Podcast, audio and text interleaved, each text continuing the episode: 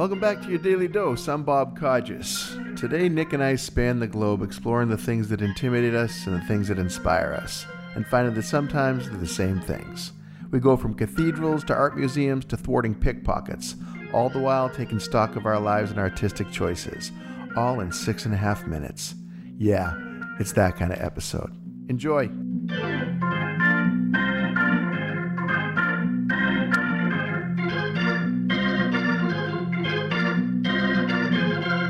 I went to, and I always feel kind of uh, bougie saying this out loud, but I went to Barcelona Oh, Barcelona. on my way to Prague.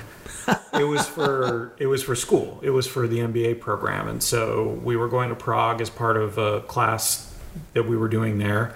And some of my classmates and I decided to go to Barcelona first for a few days because how often do you get to go to Europe in general and or specifically, I guess That's amazing.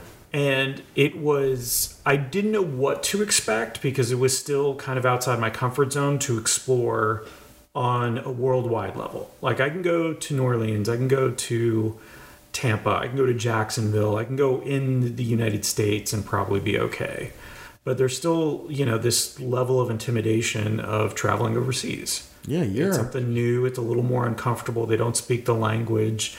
We were warned, I think, because I, I'm not really sure. They obviously don't want students to have a bad experience, but we were warned so much about pickpockets that I brought like a second wallet to keep in my back pocket so that people would steal that and not my actual wallet, which is in my front pocket. And now I've given that away so everybody knows where my real wallet is. But I remember going to Greece when I was younger. My grandmother sent me over so I could spend time with some family, and I was like 18, 19 years old. So I didn't have the capacity to really appreciate it.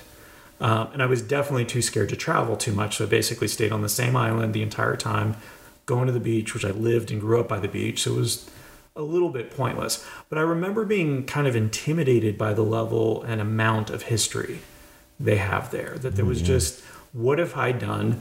I'm this tiny speck, you know, in this universe.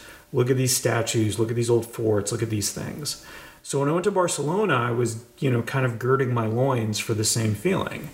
And the Sagrada Familia, if you're no pun intended familiar with it, is this church that they've been Gaudi is the name of the uh, architect that designed it. He's long dead, but they're still working on it because they're doing it all the old ways, right? Like there's some cranes and stuff, but everything is hand hewn, everything is put up in a very specific way.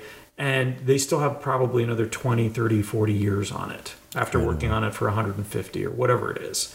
I'm sure some of my numbers are off.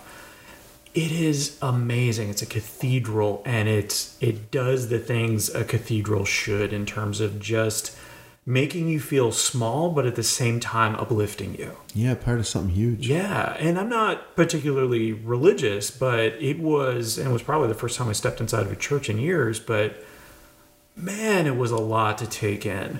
So we did that in the morning. I could have spent all day there, but we were there for two, three hours. And then that evening, we went to the Picasso Museum there.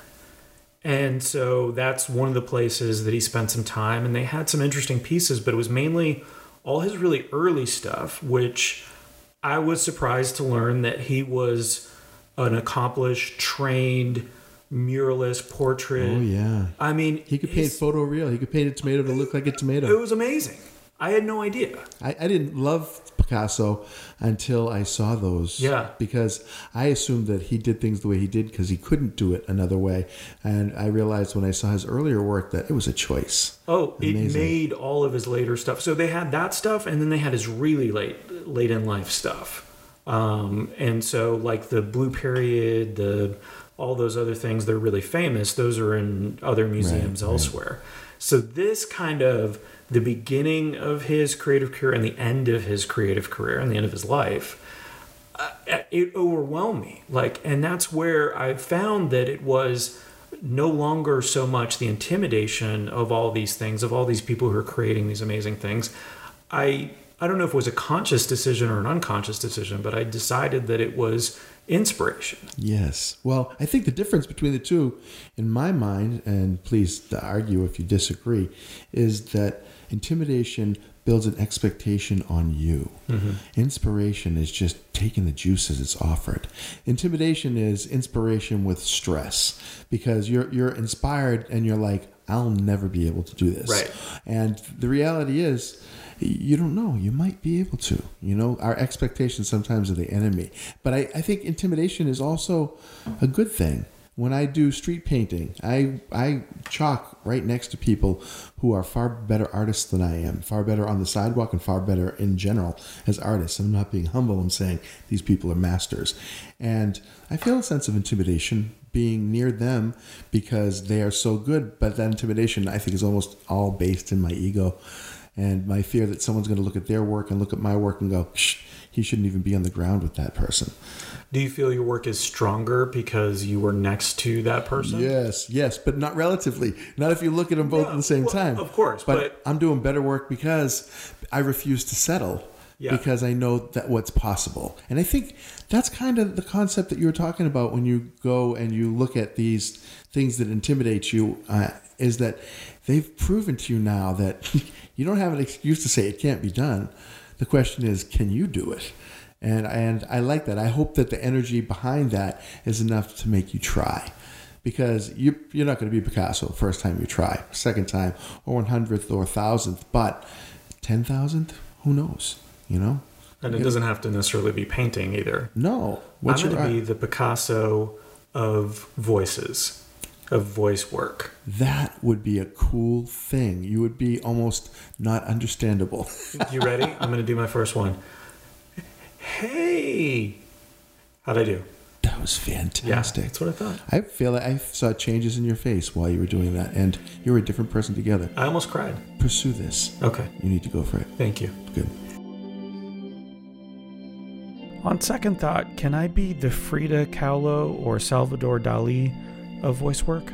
Second, second thought, how about Mel Blanc or June Foray?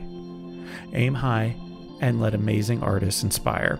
Speaking of inspiring, thank you so much for listening. If you want to learn more about Bob and I, visit his site, flightofideas.net, or me at toacertaindegree.com. We would love to hear from you. Email, messages on social media, lightly salted snacks, however you want to communicate with us.